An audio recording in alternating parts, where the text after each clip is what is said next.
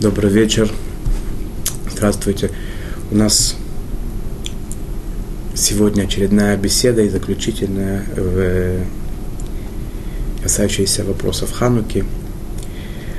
В принципе, все законы, которые хотелось бы осветить, хотя это очень вкратце, самые общие, они, на мой взгляд, уже были затронуты.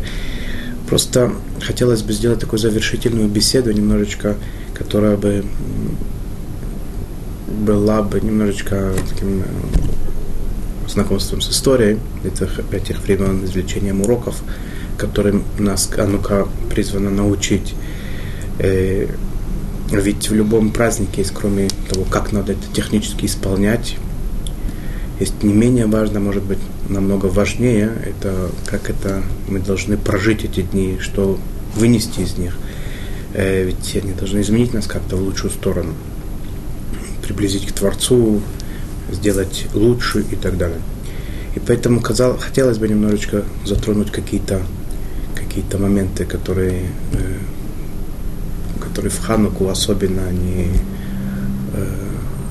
выдаются, которые имели место в эти дни, в те дни и в наше время, как мы это говорим.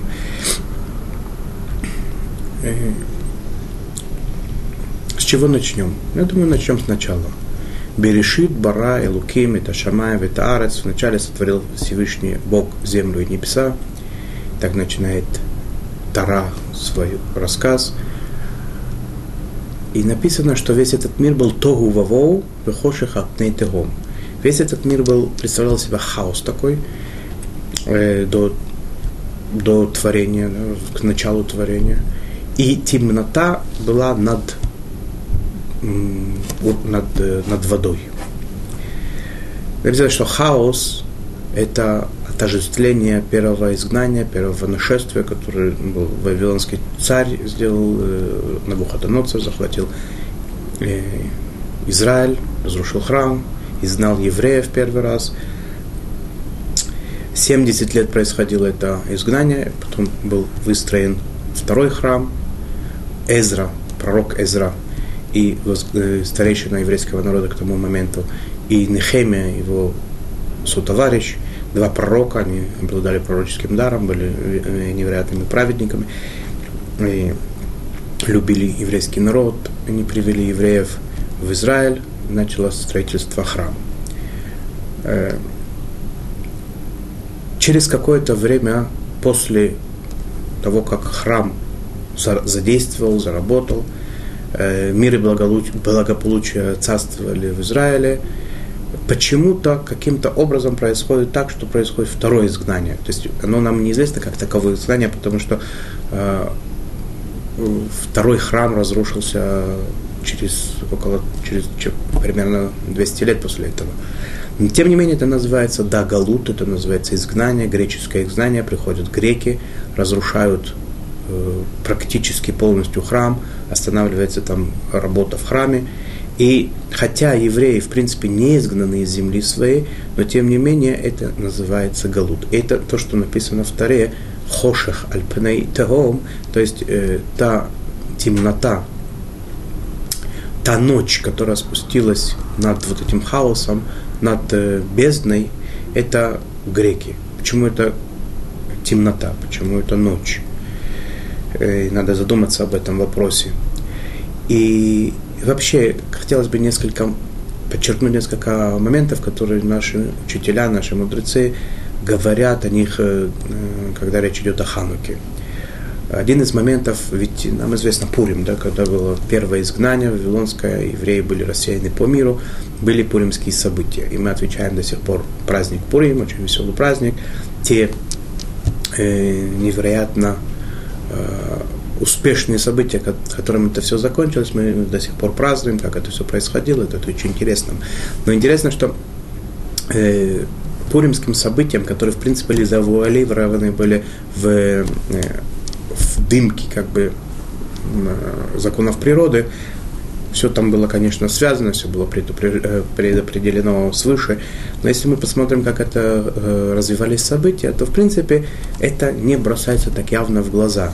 Евреев хотели уничтожить, через какое-то время они получили от царя разрешение защищать себя, и получилось так, что еврейский народ остался жив. Это кто это видит как бы более глубоко, видит в этом чудеса, в этом ашгаху, то, что называется, провидение Всевышнего, его четкое провидение, управление этим миром. Почему именно Эстер была выбрана в качестве жены, как она попала в царский дворец и имела право что-то сказать вообще царю, как-то повлиять на это и так далее. Все события, которые этому сопутствовали, это было очень, конечно, загадочно, интересно, удивительно. И тем не менее, это когда воспринимается как рассказ, довольно понятной логики и так далее. Этим событиям посвящены трактат, во-первых, целый трактат посвящен, в котором изложены точно законы этих событий и так далее. Трактат в Мишне, в устном учении и в Талмуде. Целый том Талмуда посвящен этим событиям, пуримским законам, связанным с чтением свитка и всех остальных законов, которые касаются этого дня. Этому посвящена целая глава, можно так сказать, в писаниях наших пророческих, называется Мегилат Эстер, свиток Эстер, которое было написано, как утверждают наши мудрецы в Талмуде, под влиянием как бы чуть ли не пророческого видения такого, да, как это все происходило, как эти события были связаны одно с другим. Что касается Хануки, хотя по преданию, потому что мы говорим и верим в это, чудеса там были гораздо более открытыми, то есть небольшая группа людей побеждает неоднократно. Было несколько нашествий, сейчас мы посмотрим, может быть, затронем эту тему, увидим, как несколько нашествий, они побеждают одно за другим. Было совершенно просто непостижимо уму, как бы, да, это самая борьба, противоборство, и которая выдерживает, как бы, невероятный натиск миллионной армии. Небольшая группа людей, которые плохо вооружены или вообще не вооружены, как бы не особо обученные воины против такой невероятной армии, которая составлялась из лучших воинов всего мира, можно сказать. И она побеждает. Это чудо невероятное. И само сказочное просто как выглядит, как сказка, да, то, что небольшой кувшинчик с маслом, вдруг хватает его вместо, его не хватало и на один день даже, но его вдруг он начинает гореть, и масло не заканчивается, и 8 дней горят. Это ясно, что явные чудеса, которые как бы законами природы объяснить очень тяжело, и, может быть, даже невозможно. И об этом, что интересно, нет не свитка определенного, который входит в нашу как бы, серию писаний. Нет определенного специального трактата, который этим занимается. Есть там и сям несколько мишны в разрозненном порядке, и то как бы не совсем прямым образом относящиеся как такое к Хануке.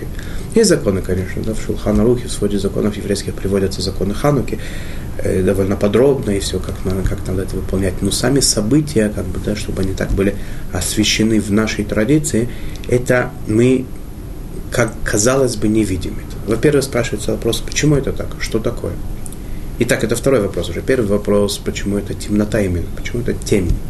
Второе, это почему же, где эти все события фигурируют, и где их искать, и как это можно узнать. Ведь это было бы интересно знать, что там происходило на самом деле, в подробностях и с датами желательно, да.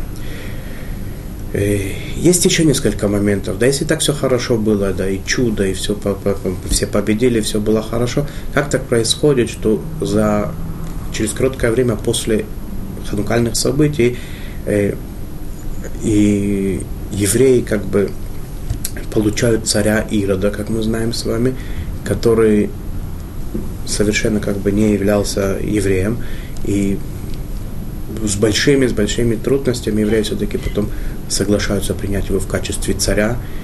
И это продолжается какое-то время, которое, в принципе, заканчивается тем, что И тот храм, который Ирод выстроил, который не был совсем уж так прям еврейским, он тоже падает, разрушается, и происходит такое страшнейшее изгнание, которое до сих пор уже более 2000 лет мы являемся его свидетелями, еврейский народ. И ждем, конечно, каждый день, чтобы оно закончилось, но мы видим, что оно продолжается пока что до сих пор. Это тоже интересный вопрос, да, почему, что вдруг вызвало такой гнев с небес, что, почему евреям после таких чудес, которые были показаны Всевышнему, его милость, его любовь к нам, вдруг следует такое событие страшнейшее, да, как это, да, изгнание, довольно за короткий период после этого. Возможно, можно спросить еще много вопросов, но пока что ограничимся этим, попробуем немножечко коснуться, что же на самом деле там происходило. Хотелось бы только до того, как начинать разговор об этом, хотелось бы немножечко договориться, так скажем, о том, что это не какие-то попытки покопаться как бы в каких-то в грехах, в чем-то нехороших, в проступках, в слабых качествах каких-то людей. О том, что на самом деле происходило, чем руководствовались люди, мы можем догадываться по каким-то фактам. Мы знаем, что последние лет 20, наверное, да, те выходцы из России, которые застали этот период, вот эти последние 20 лет, все являются свидетелями того, что все те истины, которые были, все ценности, которые были, все те люди, на которых чуть ли не молились, они вдруг стали не жалкими, не невероятно мелкими, с какими-то поползновениями совершенно невысокими, мягко говоря, людьми. И это вот этот постоянный процесс обнародования, постоянный процесс разоблачивания, разоблачения этих людей, которые происходят до сегодняшнего дня, и пишутся статьи невероятного количества, которых тяжело знать, где правда, где неправда. Но одно, то, что их связывает, это то, что показать, как все те наши кумиры, которые были всегда на высоте, которым хотелось себя уподобить, за которыми хотелось идти, и оказались на самом деле очень совершенно неприглядными личностями. Я бы не хотел превращать нашу сегодняшнюю беседу в такого рода разговор, в такого рода возню. Во-первых, на чем мы будем сегодня строить наши разговоры, на чем это построено. Есть, оказывается, такой, может быть, некоторые не знают об этом, есть такой свиток. И свиток, он имеет разные названия, хотя это имеется в виду тот же самый свиток. Это иногда называется свиток Антиохуса, иногда свиток Хасманеев, иногда свиток Хануки, еще, возможно, какие-то названия, наименования этого свитка, который, по мнению большинства наших учителей, которые, я говорю о периоде Гаоним, то есть это самое конец после периода Талмуда, то есть это, говорится, около 1000 лет назад, которые жили, они свидетельствуют о том, что это логическое продолжение Танаха, то есть писаний, которые как бы заканчиваются у нас событиями Эзры, Нехемии, который был начало второго храма, там это как бы прерывается. По свидетельству некоторых, многих наших учителей, один из них это Равсадия Гаон, они говорят, что это логическое продолжение Танаха, на эти рукописи следует полагаться, это они знали их, они проверяли их, причем есть какие-то были определенные принципы, по которым можно было это проверить. Языковые, как это была форма построения предложений и так далее. Они свидетельствуют, хотя были и такие, которые считали, что, может быть, это не совсем из еврейских источников исходят эти свитки, но, тем не менее, большинство, как я говорю, наших учителей считают, что на это нужно полагаться. Те, которые говорят, что это не из еврейских источников, они тоже не говорят, что там написана ложь, но в отношении как бы как религиозно к ним относиться, если могут быть какие-то отклонения, может быть.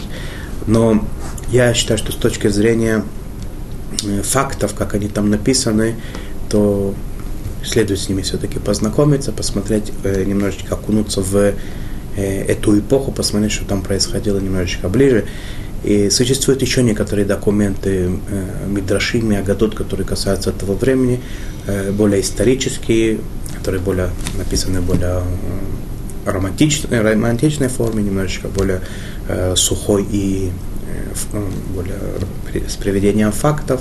Есть определенные даты, есть определенная последовательность. Хотелось бы немножечко в это войти в это место и посмотреть это с двух сторон. Как это выглядело с точки зрения освободительной борьбы евреев против греческого засилия, а с другой стороны посмотреть, что же все-таки происходило такое негативное, чем евреи разгневали Всевышнего, и царствование Тахасманеев не продолжилось до нашего времени, скажем так. И храм был разрушен, и, видимо, это имело какую-то под собой очень значительную причину. Шимон ха-Цадик, он был из, как написано в трактате Пиркевот, он был из Шеарей Кнессет Агдола. Он был из последних, кто остался еще из мужей Великого Собрания. Те старейшины, которых оставили пророки, то есть после периода пророков, часть из них, последние пророки, они тоже составляли это собрание великих мужей, и которое, в принципе, решало все вопросы, которые связаны были с землей Израиля, Эрец-Исраэль, как евреям вести себя, что делать и так далее, как внешние вопросы, так и внутренняя политика.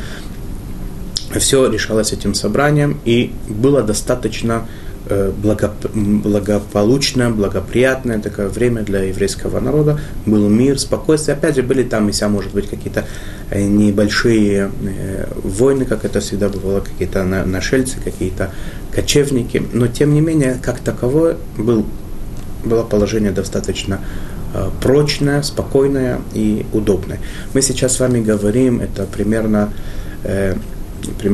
300, наверное, лет до новой эры, то есть это 2310 лет назад, примерно получается так.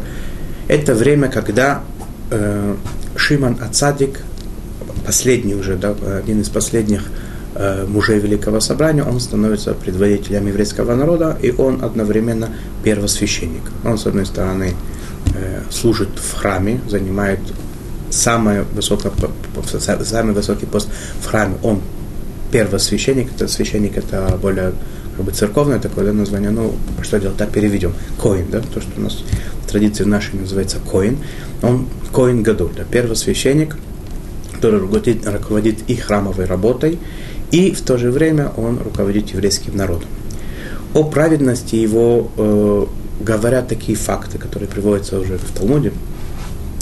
Написано, что 40 лет он был первосвященником. Это факт сам по себе, он очень важный, знать его, потому что ведь первосвященник, он входит, когда в Йом-Кипур, святая святых, если есть небольшой, хотя бы минимальный какой-то грех, который на человеке, какое-то несоответствие его внешнего поведения такого праведного с его внутренним миром, он умирает просто, да, в этот момент, потому что на нем возложена великая задача искупать весь еврейский народ. И 40 лет он заходил в святая святых и выходил живым, и 40 лет та красная нить, лашон зегурит, та красная нить, которая была подвязана к воротам храма, и которая была на шее у козла отпущения, она белела. Это говорило о том, что все грехи еврейского народа, если они скапливались в течение года, они полностью были прощены, и во многом это было в заслугу той молитвы, той работы, которую вел первосвященник. Это был очень важный момент.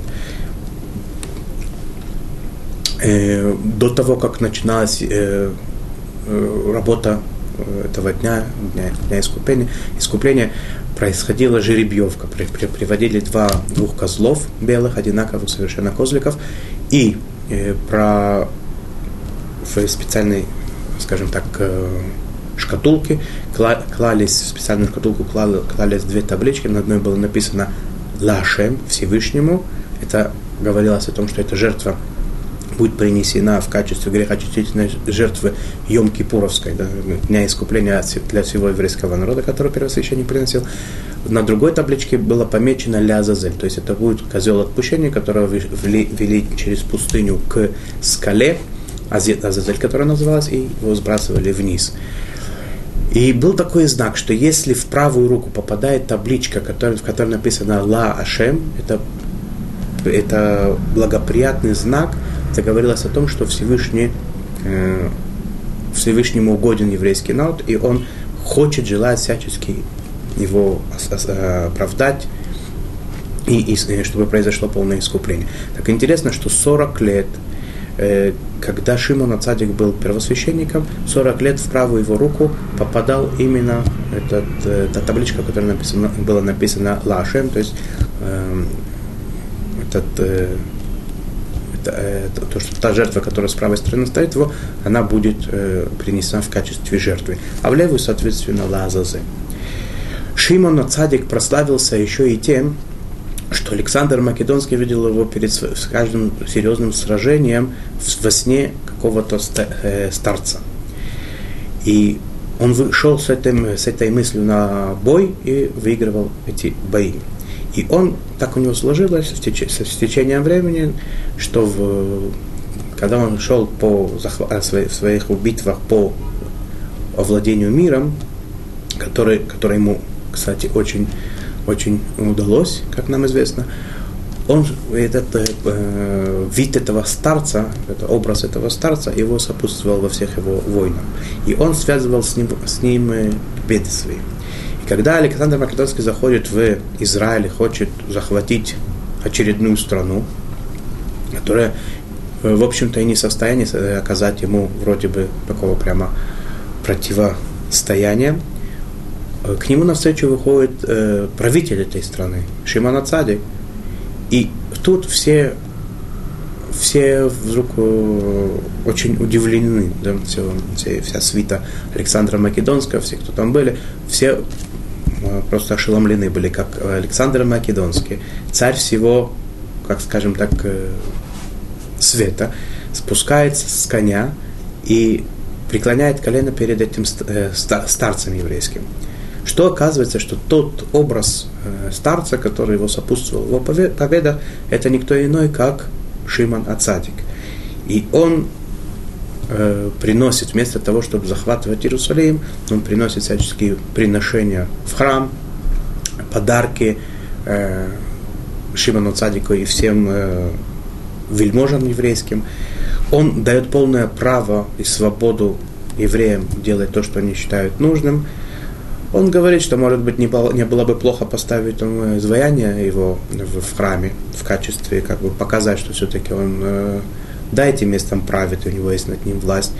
Но евреи это решили заменить другим памятником. Мне сказали, более важное увековечивание имени Александра Македонского. Каждого ребенка, который родится в этом году, они назовут именем Александра. И мы знаем, что имя Александр, оно во многих еврейских семьях до сегодняшнего дня довольно очень любимо и используемо. Корни идут еще к тем временам.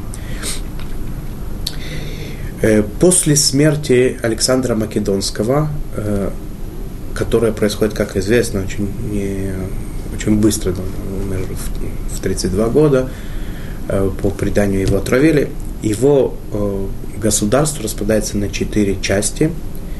Одна из них находится в руках, два его основных как бы наследника, это Салуки и Талмай. Талмай это они находились в Сирии, Салуки в Египте. И Израиль попадает под влияние Талмая, царя Талмея или Талмая, который какое-то количество лет правит Израилем, и династии этих царей, и они находятся в Израиле, особо не досаждая евреям, как это передается по преданию. В это время происходит перевод Торы на греческий язык первый раз. Теперь мы вернемся немножечко в храм. Что там происходит? Шимон ха-Цадик, у него был ученик Антигнос. Антигнос, он фигурирует тоже в Пиркевот, во многих местах в Талмуде. Антигнос из Сохо, из места Сохо, у него были два ученика. У него было много учеников, но два из них, они особо известны со знаком минус. Да. Одного звали Байтус, другого Цидуки. Они организовали два течения, две касты, которые потом досажали очень-очень евреям, традиционным евреям, то, что сегодня принято говорить ортодоксальным евреям, тогда назывались Прушим. Прушим или Хасидим, в основном будем назвать их Прушим, которые были Прушим, как бы они были отделены к Всевышнему. Да? Прушим, так они назывались. И в какой-то, это было с переменным успехом, иногда это противоборство Цдукеев и Прушим. Какое-то время это была совсем небольшая группа людей, иногда это было довольно сильное войско. Но противоборство практически было всегда, вплоть до разрушения храма. Цдуким всегда слышали о них. Байтус меньше слышно было.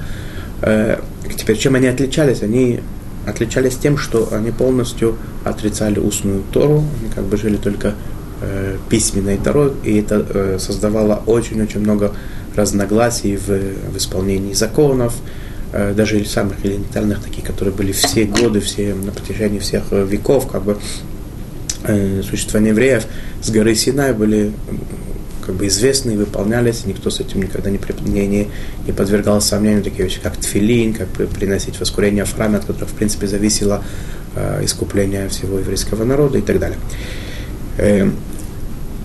Почему так произошло, что у такого великого человека, который сам был по себе невероятным праведником, учеником праведника и так далее, такие ученики произошли, это отдельный вопрос, этим надо заниматься отдельную тему.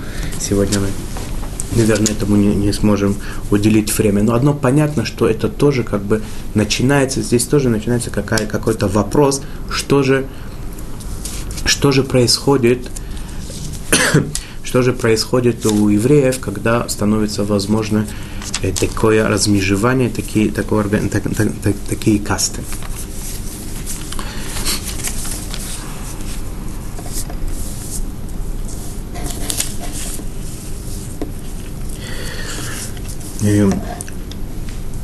Шимон ха-Цадик оставил после себя трех сыновей. И причем он считал, что первосвященство, которое происходило в принципе, когда не было никакой причины, чтобы так не было, обычно это первосвященство, оно переходило по династии, от отца к сыну, в наследство доставалось. Из трех сыновей своих он считал, Шимон ха-Цадик, что самым достойным для этого должен быть Хоньо, его средний сын. Но произошла такая вещь, которая тоже считаем ее как бы за отрицательный факт, да? Что старший сын позавидовал своему младшему брату, который был на 2 года младше него, и начал борьбу против него. И, видимо, силы у него было больше у старшего брата, потому что Хонья, он убегает в Египет и строит там жертвенник. Теперь, что это за жертвенник был, это расходятся мнения, которые говорят, что это было идолопоклонство, те, которые говорят, что он там сделал на самом деле традиционный вид жертвоприношения, который, в принципе, был запрещен, но он это делал, по крайней мере, в честь Всевышнего, думая о том, что то, что в Иерусалиме сейчас будет осквернено, и хотя бы, чтобы там это осталось. Это вопрос.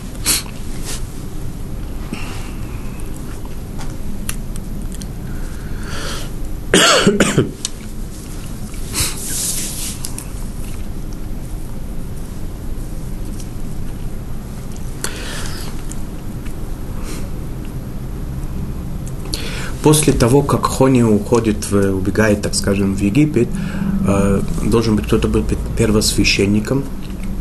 Первосвященство временно переходит в руки младшего брата Шимона ха-Цадика, Элазара, дяди Хоньо. И надо сказать, упомянем, что младшего брата Шимона, младшего сына, извиняюсь, Шимона Цадика звали Йоханан. Нам это имя должно быть потом полезно, потому что это именно тот Йоханан Коэн Гадоль, от которого начинают свое как бы правление Хасмонеи. Та именно семья, которая связана с Ханукой, и сам Йоханан до Хануки не доживает, но его сын Матитьяху, он как бы один из центральных героев, одна из центральных фигур ханукальных событий. И дядя Элазар, вот это, да, Элазар Коэн Гадоль, первосвященник, брат Шимона Цадика, он сотрудничает с царями талмейскими, и тот царь Талмай, какого-то определенного номера, который, да, порядка, который был к этому моменту, он решает перевести, он был такой очень интересующийся царь, очень развитый, у него была невероятно богатая библиотека, в которой составляли рукописи религий и летописей разных народов.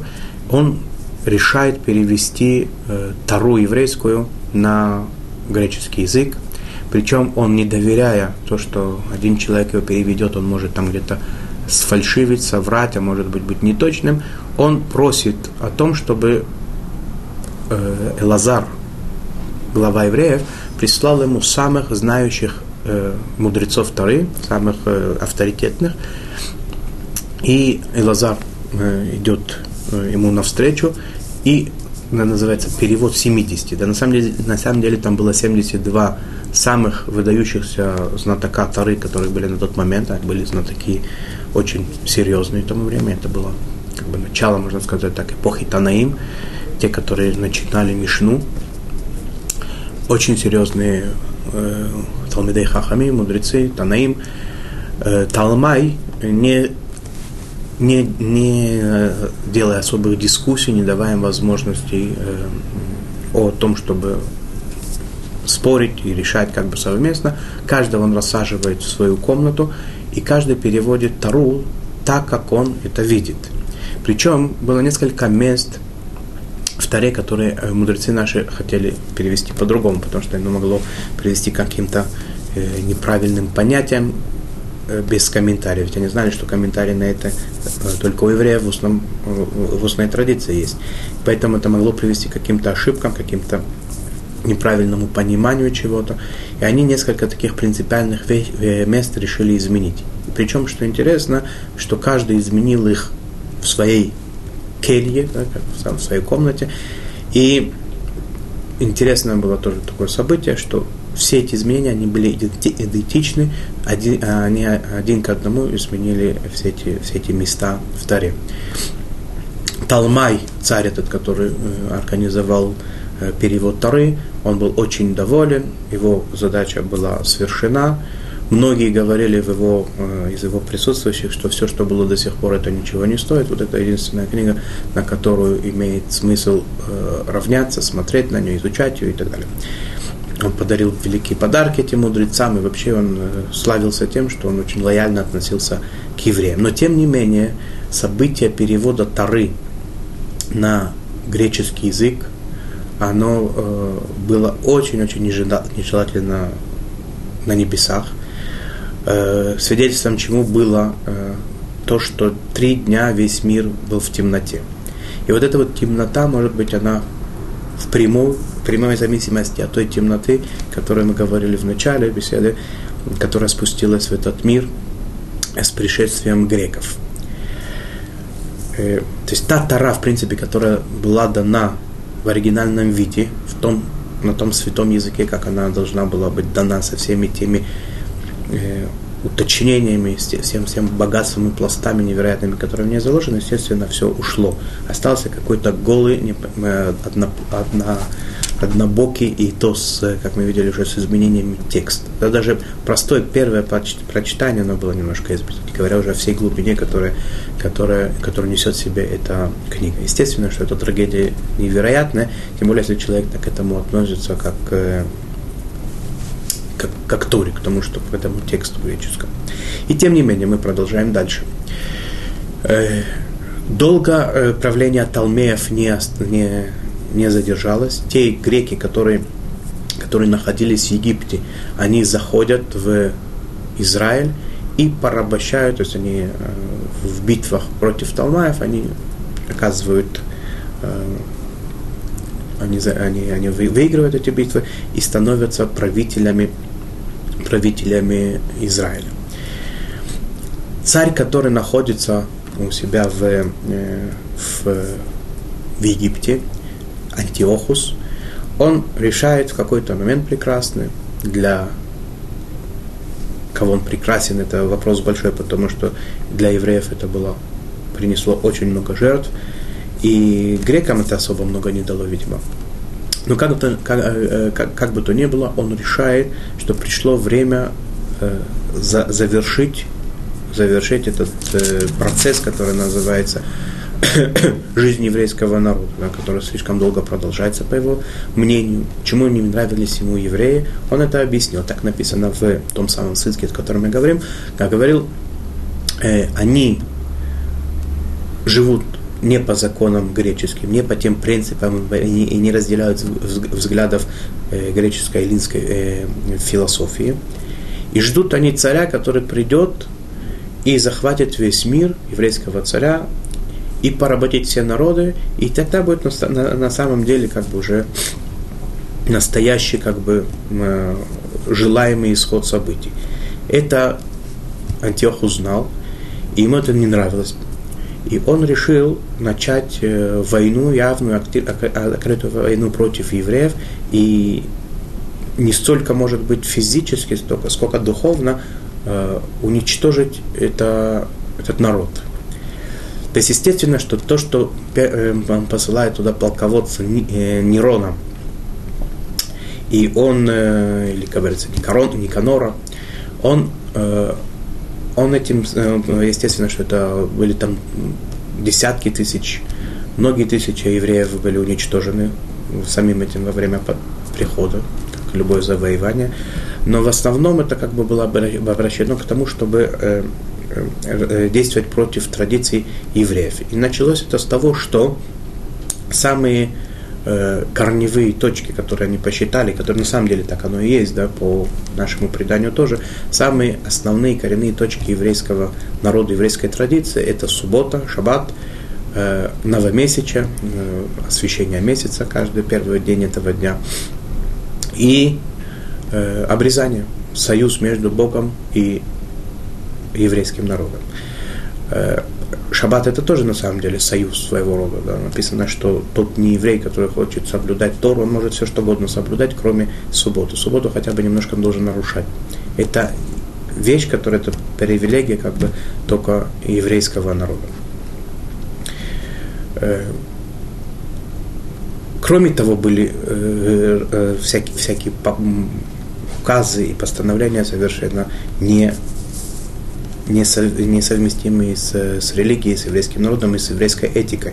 Например, право первой брачной ночи, тот, кто находится сейчас наместник в том или ином районе Израиля, все свадьбы, которые проходят, перед тем, как невеста идет к своему жениху, к своему мужу, она должна сначала посетить дом этого наместника.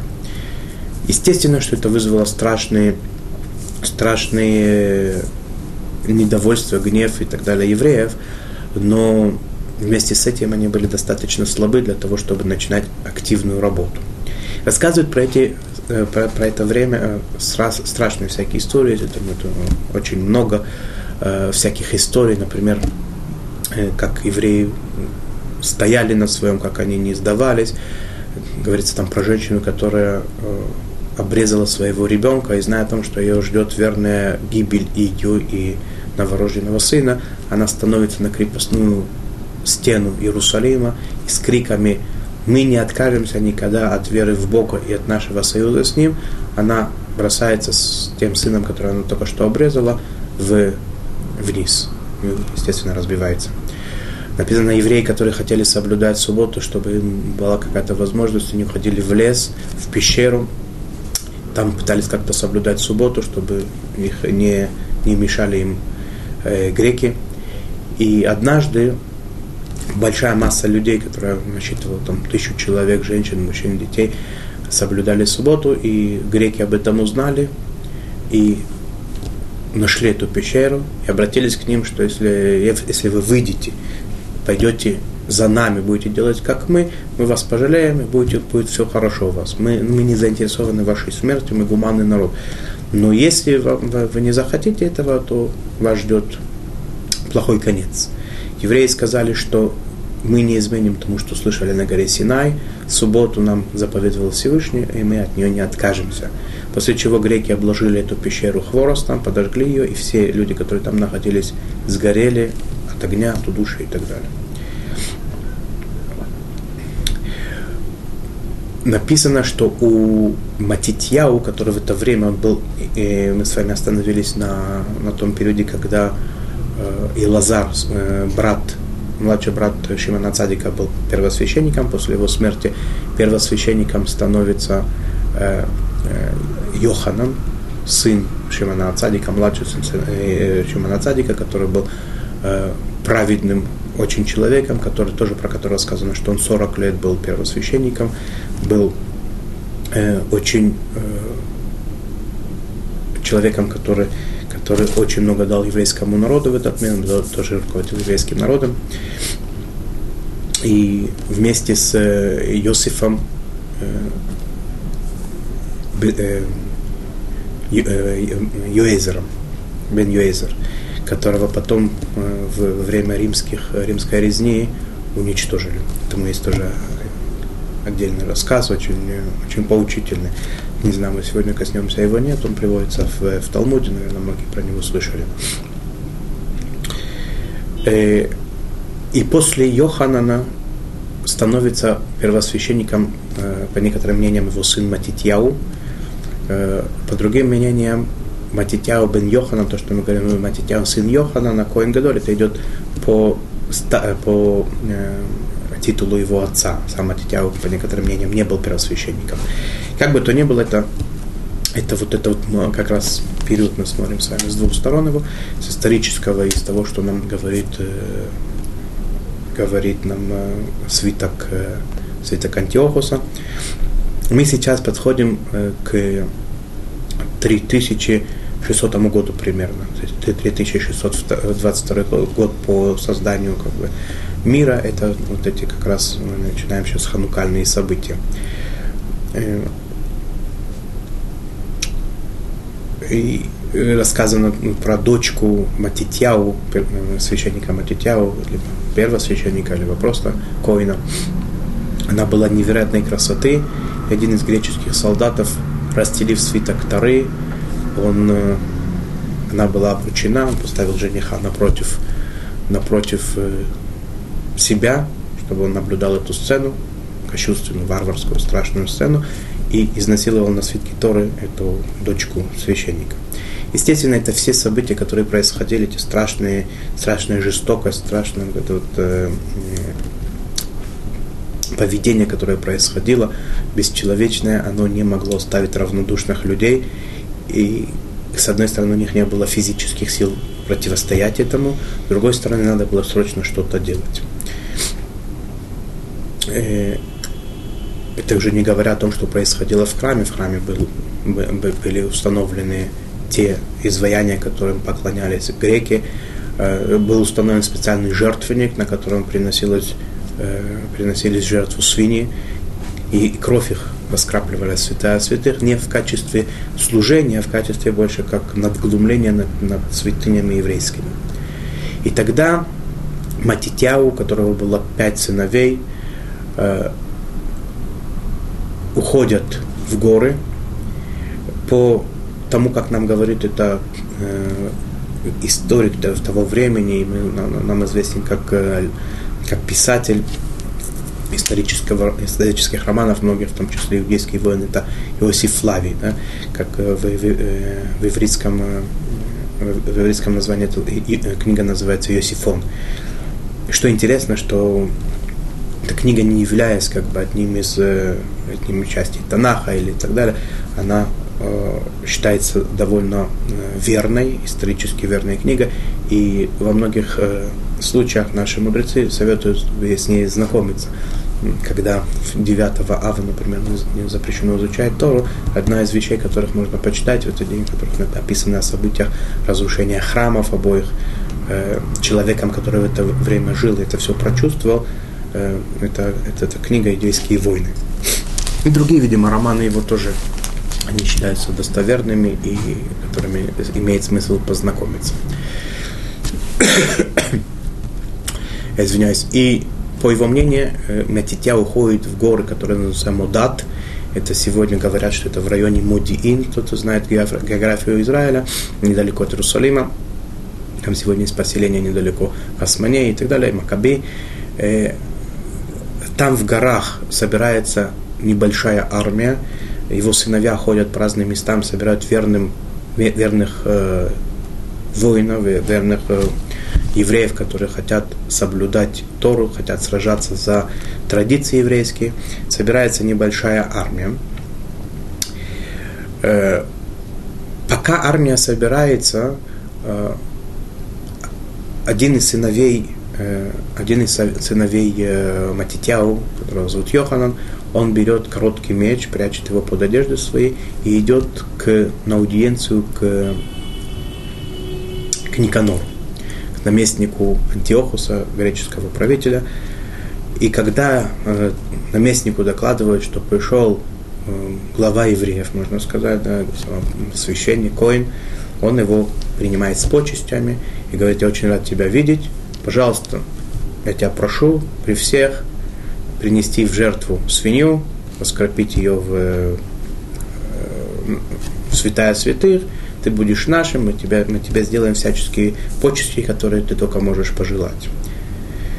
Йоханан думает об этом и соглашается, но он немножечко не уверен, что он выйдет отсюда живым, потому что сами же евреи его могут закидать камнями, уничтожить, убить и так далее за то, что он предал вере своей.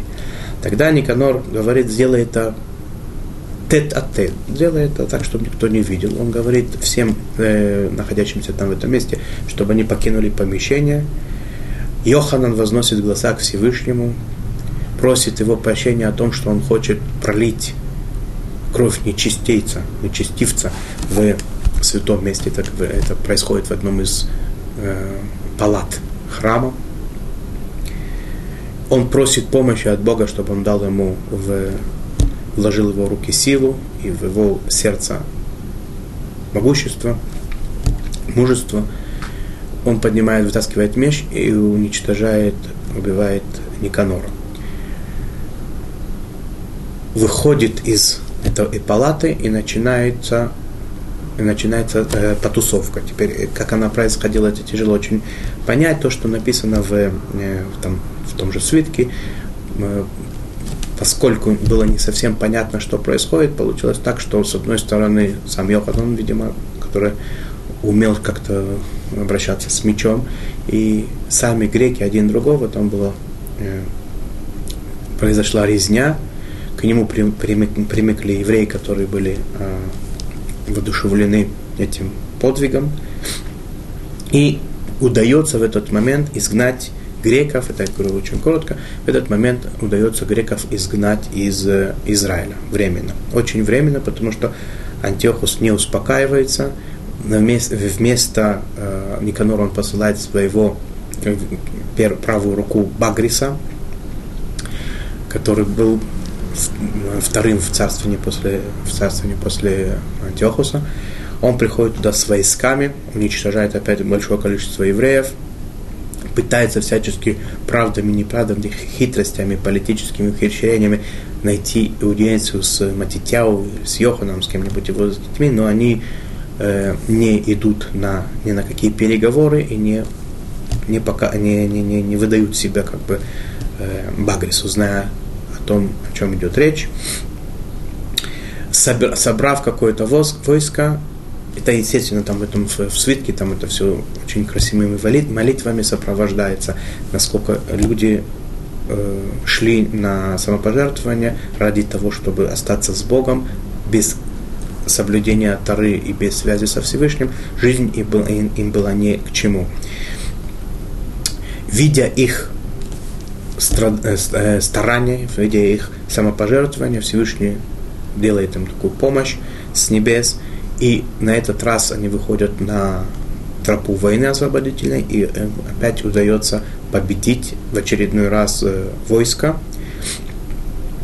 Багрис садится на корабли, и в панике они бегут в Египет через Средиземное море. Но опять же это долго не продолжается, потому что Антиохус не успокаивается на достигнутом. Багрис просит о том, чтобы ему было предано большое войско, и на этот раз он приходит в Израиль уже в очередной раз с невероятно огромным войском. Говорится о том, что написано в преданиях наших Вагадот, написано, что пришло 1 600 000 воинов, которые составляли обученные воины, легионеры разных стран, которые была такая собранная сборная всего мира этой армии, самые лучшие бойцы, были там колесницы, были там всадники на конях, было большое количество слонов боевых, которые были в кольчугах. То есть победить такую армию было просто нереально, это было мировое нашествие такое на небольшую группу людей, на небольшую совершенно страну.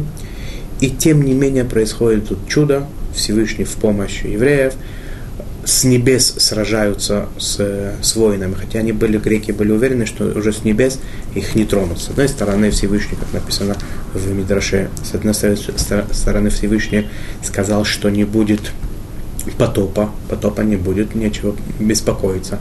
А с другой стороны, как это было в случае с Санхеривом, с ассирийским полководцем, который хотел покорить Израиль, когда евреи вообще не сражались с ним, а ангелы с небес поразили все его войско, оно бежало в непонятном страхе, восвоясь и оставив все свои шатры и богатства. Здесь это тоже должно было быть исключено, потому что ангелы, они должны сражаться в определенных принципах. А кто-то грекам открыл это, поскольку было много митьявней, много людей знающих были с ними в стане из евреев. Они открыли секрет, что ангелы не будут сражаться с человеком, если он смазан, если его смазать полностью с ног до головы кровью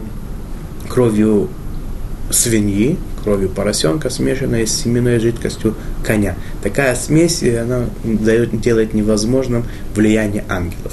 Естественно, что у Всевышнего сил побольше, чем всякие то, что приписано и сказано, и войско было уничтожено, разгромлено, его жалкие остатки бежали, за ними гнались повстанцы, убивали, добивали их, и была полная победа. Я, конечно, говорю, это очень быстро, очень скоро. Каждое это все продолжалось в течение большого количества времени. Это были события непростые, естественно, были и победы, были и поражения. Был такой момент, например, что Иуда, старший сын, который был в тот момент царем, 6 лет, кстати, первым царем из Хасмонеев, он был 6 лет царем над Израилем, он погибает в одном из сражений, и 4 брата, которые были руководителями армии еврейской, они возвращаются к отцу Матитьяху в горы, и полностью разбитые, полностью потерявшие дух свой боевой. На что Матитьяху говорит, что ничего не потеряно, ничего не закончено, я беру меч и с вами выхожу, пожилой человек, и он вышел с ними на бой. Перед этим благословил их отцовским благословением, благословением Коина, и они выдержали эти битвы. Это все продолжалось несколько лет. После этого, и сейчас мы подходим к второй части, к второй стороне медали, немножечко плавно. Евреи, победив эту войну, которая долго и тяжело продолжалась, и тем не менее закончилась радостно и весело, и Всевышний был в помощь. Происходит еще одно чудо, евреи заходят в храм. Те 13 брешей, которые сделал Багрис во время последнего нашествия, захвата, и все, что возможно было, он уничтожил там в храме, он практически разрушен. хасманеи сейчас на скорую руку пытаются как-то немножечко залатать эти дыры и зажечь первым делом подсвечник. Знаем эту историю про 8 свечей, которые, про 7 свечей, которые 8 дней, горели. Семисвечник, который горел 8 дней,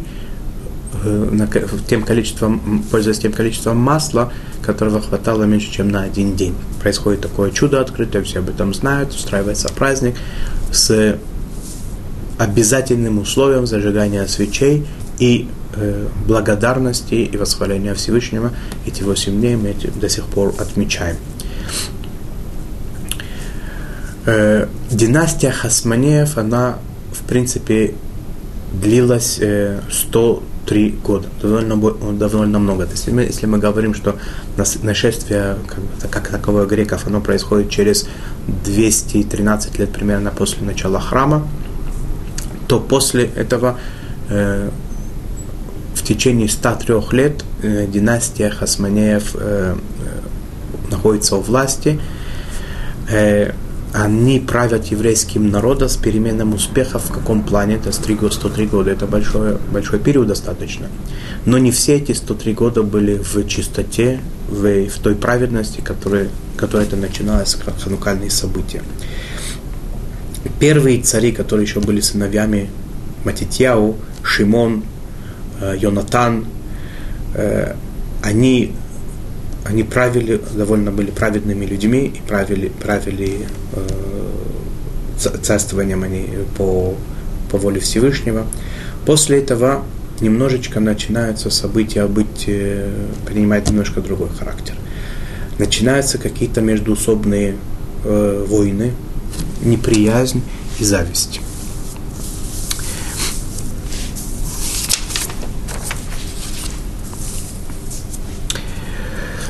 Говоря о количестве лет, Иуда, я сказал, что он был 6 лет царем, после него был Йонатан 3 года, Шимон 8 лет. Следующий был тот самый Йоханан, который убил Никанора, и его звали еще Йоханан Уркинус Янай. У него было 3 имени таких, он вошел в историю евреев под таким именем. Он начал с того, что был такой народ, Кутим. Они все время фигурируют в Талмуде, в Мишне. В то время это был такой народ, который принял на себя сначала еврейство, а потом они построили себе свой храм и служили голубке такой. Там была большая голубка, которой они служили. Они отошли от евреев. Евреев это в принципе с двух сторон мешало. Во-первых, они уже стали евреями, они должны были соблюдать традиции еврейские, они идти по своим традициям, которые были до того, как они приняли гиюр. Это неправильно. С другой стороны, они всячески пытались досадить евреям, и это начиналось уже еще с времен Александра Македонского, на котором они пытались его всячески принудить к тому, чтобы он уничтожил евреев и поставил их вместо евреев в Иерусалиме за правителей этой страны. Йоханан Уркинус Янай, он первым делом идет на Гар Гаризим, на гору Гаризим, там, где находился этот культовый храм кутейцев, он их уничтожает, он очень приветствует Прушим, то, что называется, тех ортодоксов, которые тогда были в Израиле, он ведет борьбу против Цидуки, пока там не происходят какие-то интриги, причем интриги они были не очень, судя по преданию, они не были особо такие разработанные, стратегические и так далее, просто говорится о каких-то людях не совсем умных, не совсем дальновидящих, которые чем-то обидели Йоханана, который переметается в стан Цидукеев. И это именно тот Йоханан, про которого, если кто-то слышал, который Йоханан Коэн Гадоль, первосвященник Йоханан, который 80 лет был первосвященником и в конце дней отошел от религии, от еврейской, стал цидукеем. И из этого учат в Пиркевот, что не надо надеяться на себя до конца жизни. То есть нельзя надеяться на свою праведность, не надеяться на свои силы, надо всегда остерегаться подлога со стороны злого начала. То есть что здесь было точно причиной, можно догадываться, но как бы то ни было, он в конце дней своих перестает быть первосвященником в том виде, который это заповедует Тора. Он остается царем, по одним мнениям 11 лет, по другим мнениям 26 лет он царь. Затем становится царем Аристоблус. Аристоблус, он первосвященник и царь одновременно. Да, вот эта вся династия Хасмонеев, они одновременно и цари, и первосвященники. Аристоблус, он считает, что первосвященство – это напрасная трата времени, не надо ни приносить ни жертвы, особо работать там тоже в храме не нужно, вся работа, она сходит на нет, до какой степени это тяжело знать, но это передается так, что это практически аннулируется работа в храме. Страна Израиль становится, как обычно, такая страна-то всех миров и народов. Но он долго не проправил, он 2 года правил всего, и там были какие-то события, интриги, связанные с его братом. Это его настолько задело, что он покончил жизнь самоубийством. Становится следующим царем его брат Александр Янай.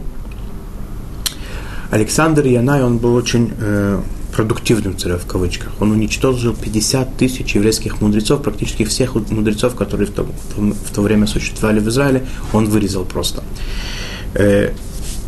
Оставил он живых только своего зятя, брата своей жены. Он был женат на Шломциона Малка, ее звали по-гречески Александра, он ее называл. Она была сестрой Шимона бен Шетаха, одного из еврейских выдающихся мудрецов, Танаим. Раби Шуа бен Прахя, другой еврейский мудрец, ему удалось убежать в Египет вовремя. Все остальные практически известные лидеры тогда еврейского учения, еврейской школы мудрецов, они были вырезаны, уничтожены и так далее. Шимон бен Шетах, Раби Шимон бен Шетах, он в какой-то момент уговорил Яная, чтобы он вернул хотя бы оставшегося Раби Шуа бен Прахя, и так оно произошло. Александр Янай угомонился, как бы раскаялся в том, что произошло, вернул Раби Шуа бен Прахя, но война его с Прушим, с евреями ортодоксальными, она продолжалась все остальное время тоже, они его так и не приняли, не простили за его великий грех кровожадный.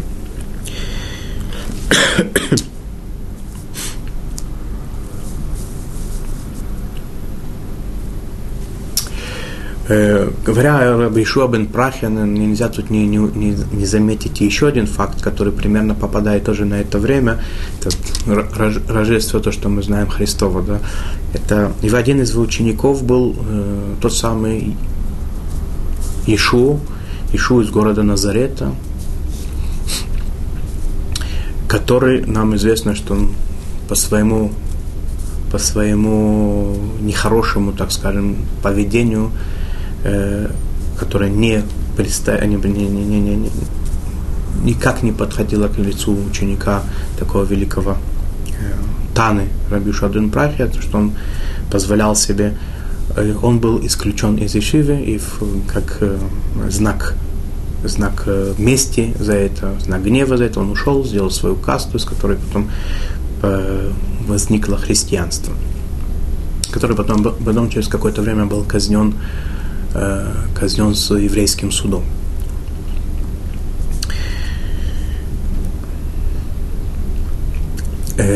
Какое-то время после смерти Александра Яная правила его жена Александра, то есть Шломциона Малка, то, что мы знаем, царица Шломцион. У нее было 2 сына. Один сын у нее был приверженник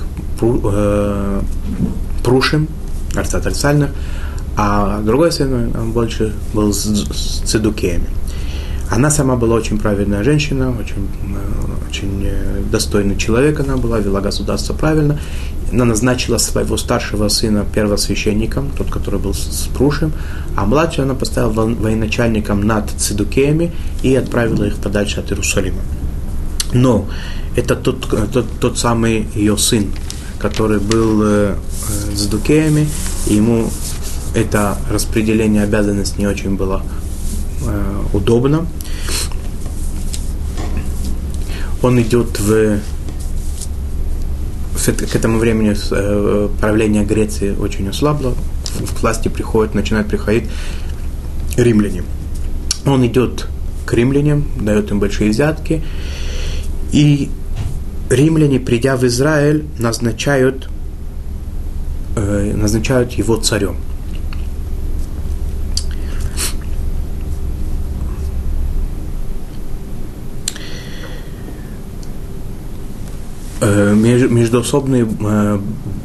Междоусобная вражда продолжает происходить. На карту битвы заходят уже посторонние всякие цари, в том числе персидский царь Пагорус, который в 3721 году заходит в Иерусалим. Но царями официальными пока что в Иерусалиме продолжают быть хасмонеи. И последний царь, 11-й царь, это Уркинус. Он становится 11-м царем. Это Туркинус, он сын того самого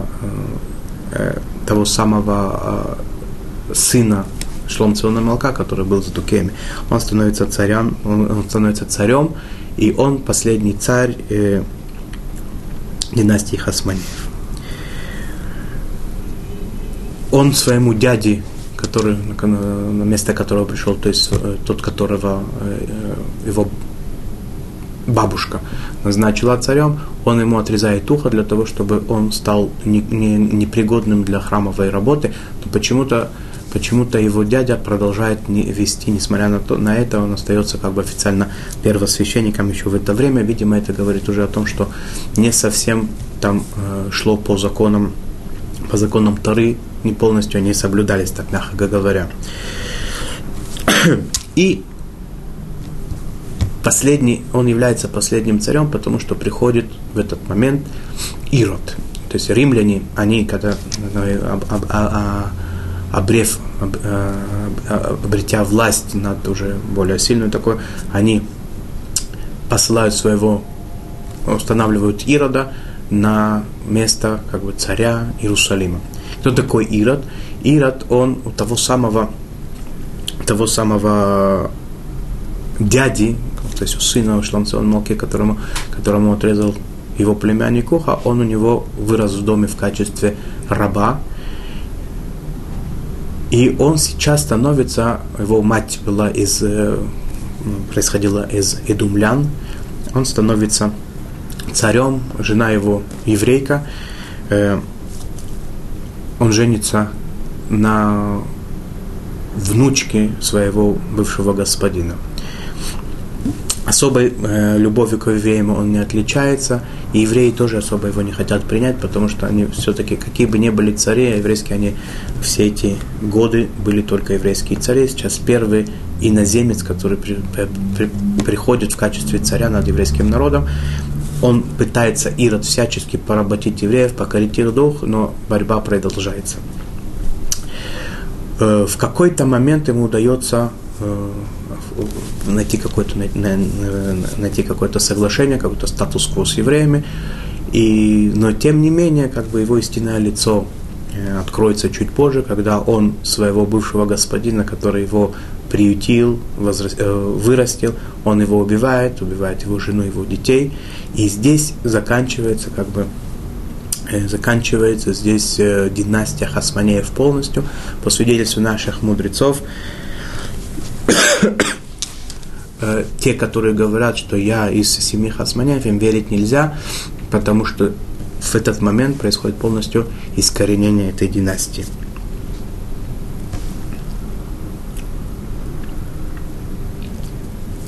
К 15 году, уже закончить эту тему, к 15 году своего правления он начинает восстанавливать храм, реставрировать его. До сих пор храм существовал, но он был не совсем лицеприятным таким, да, там были бреши, там были сделаны какие-то дыры в храме, что-то было исправлено, что-то не успели. Он начинает реставрацию храма, причем очень серьезно, и на широкую ногу он выстраивает потрясающие здания, которые написано в наших источниках. Даже написано, что тот, кто не видел это строение Ирода, Хордуса, как это говорят на языке Талмуда, тот, кто не видел строение храма, который выстроил Ирод, не видел красоты вообще в жизни. Да? То есть это было что-то потрясающее, там камни они переливались как волны моря и так далее. Все было там украшено золотом. Говорят, что это было золото, которое он вытащил из могилы царя Давида, тем самым, естественно, осквернив ее. С этого момента, с момента, когда он уничтожил своего господина, заканчивается не только династия Хасманеев, но заканчивается вообще какое-то минимальное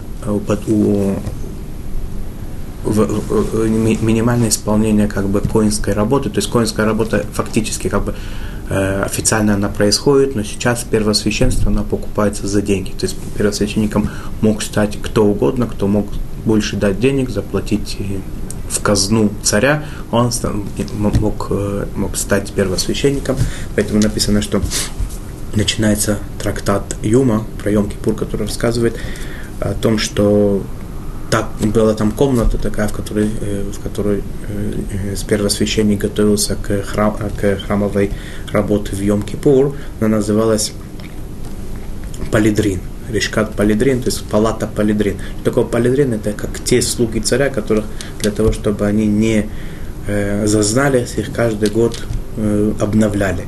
Это намек именно на этих коинов, которые каждый раз, которые заходили в святая святых, поскольку иногда это был просто не коин, иногда это был коин недостаточно готовы к тому, чтобы искупать еврейский народ. То есть каждый год менялся коин, он заходил в святая святых, его вытаскивали оттуда мертвым.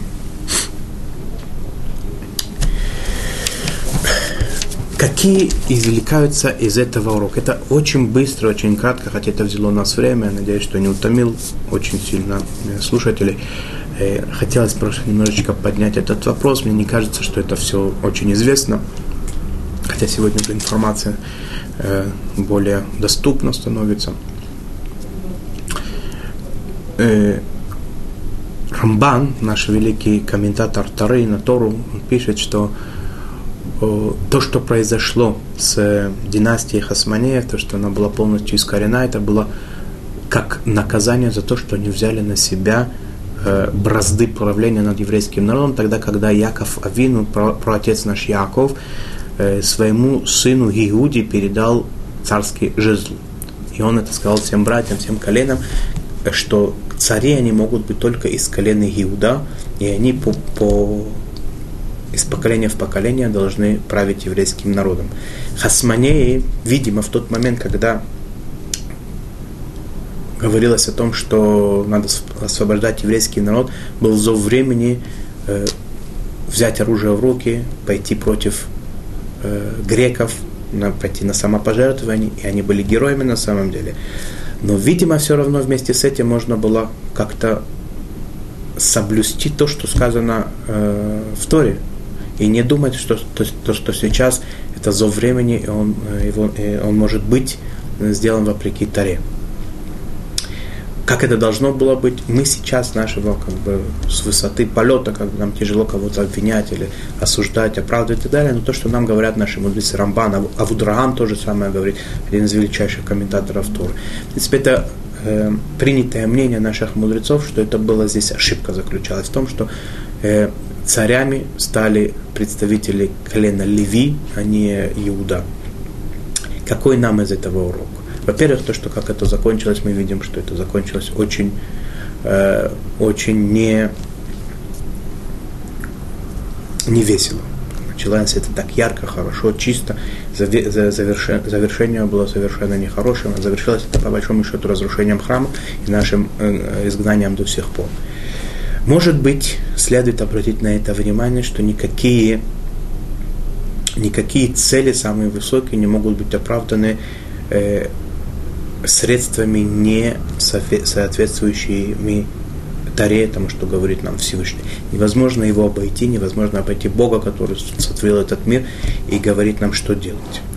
Кроме того, мы видим, да, что это самое, что вот эта вот темнота, которой мы начали разговор, это перевод Тары на греческий язык, оно не прошло бесследно. Оно дало корни, оно пустило свои корни неправедные в стан еврейских. В самом храме мы видим, это происходило, в царствовании еврейском это происходило. Желание уподобиться народам другим, желание пойти на поводу у тех, которые идут не по Таре, не идут вместе со Всевышним, оно не могло привести ни к чему хорошему, хотя вроде бы с точки зрения политического расчета это должно было быть очень прогрессивно, очень хорошо, продвинуть евреев вперед и так далее. Мы видим любая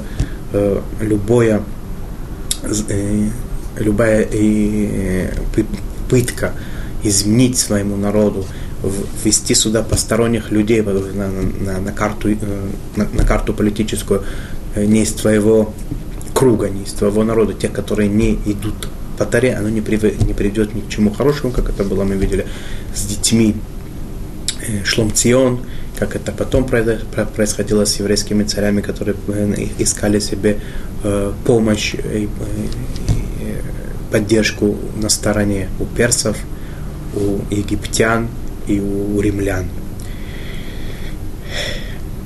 Не очень хотелось бы затрагивать эти темы, немножечко негативные стороны нашей истории. Но, тем не менее, эта история, никуда от нее не уйдешь. И надо извлекать из нее уроки. И зная о Хануке, об этих великих днях, об этих великих событиях, о том, что надо благодарить Всевышнего, восхвалять Его, зажигать свечи и наряду с этим попытаться всячески остерегаться того, что в то же время происходило. Остерегаться тех вещей, которые шли против традиций, против той оригинальной, так скажем, работы в храме, которая нам заповедана в Таре, со всякие изменения в коем случае неприемлемы, против перевода Тары на другие языки, что значит, я говорю это более образно в плане, да, чтобы не потерять ту глубину, то величие Тары, которая в ней заложена, не сделать из нее какую-то такую статуэтку приятную, традиционную, какую-то очередную символическую такую иконку. Да? Это великая вещь, это книга жизни, которая невероятно глубока, которая не дана переводу в одной плоскости. В глубине ей нет границ. Видимо, есть еще очень много уроков, которые нам следует извлечь отсюда. Не грустя и не отчаиваясь, а наоборот, набраться здесь сил, набраться здесь света. Ведь мы видим, что и во всем этом Всевышний был с нами, и Он прощал нам, и Он дает нам возможность вернуться всегда к себе. Он не отчаялся от народа своего. И сами те события ханукальные, которые произошли, нам показывают в очередной раз то, что Всевышний не отказывается от своего народа. И в самое тяжелое время, когда люди, казалось бы, уже должны были отчаяться от всего, полностью последних остатки, превратиться в эллинцев, превратиться в греков, идти на поводу у культуры, у философии, у спорта, тем не менее Всевышний открыл свет, дал силу евреям своей распростертой рукой и сильной мышцей, вытащил нас из этого падения на какое-то количество лет, которое дало нам силу, которое дает нам силу до сих пор. Этот свет маккабейцев, маккабей, то, что было написано у них на щиту, «Микамоха баалим ашем», кто как ты среди сильных Всевышнего, у него было написано, они шли с имени Бога, и это то, что нас оставила до сих пор в живых, как людей, как евреев, поскольку мы потомки тех евреев, которые тогда были. Я хотел бы в эти радостные дни, надеяться, что я не обращал вам настроение, конечно, этими нелицеприятными фактами. Тем не менее, я хотел бы пожелать света, радости, тепла, счастья и нашей веры и любви, которая никогда бы не заканчивалась. Всего хорошего, хороших праздников, хорошего года, всего самого-самого хорошего. До свидания.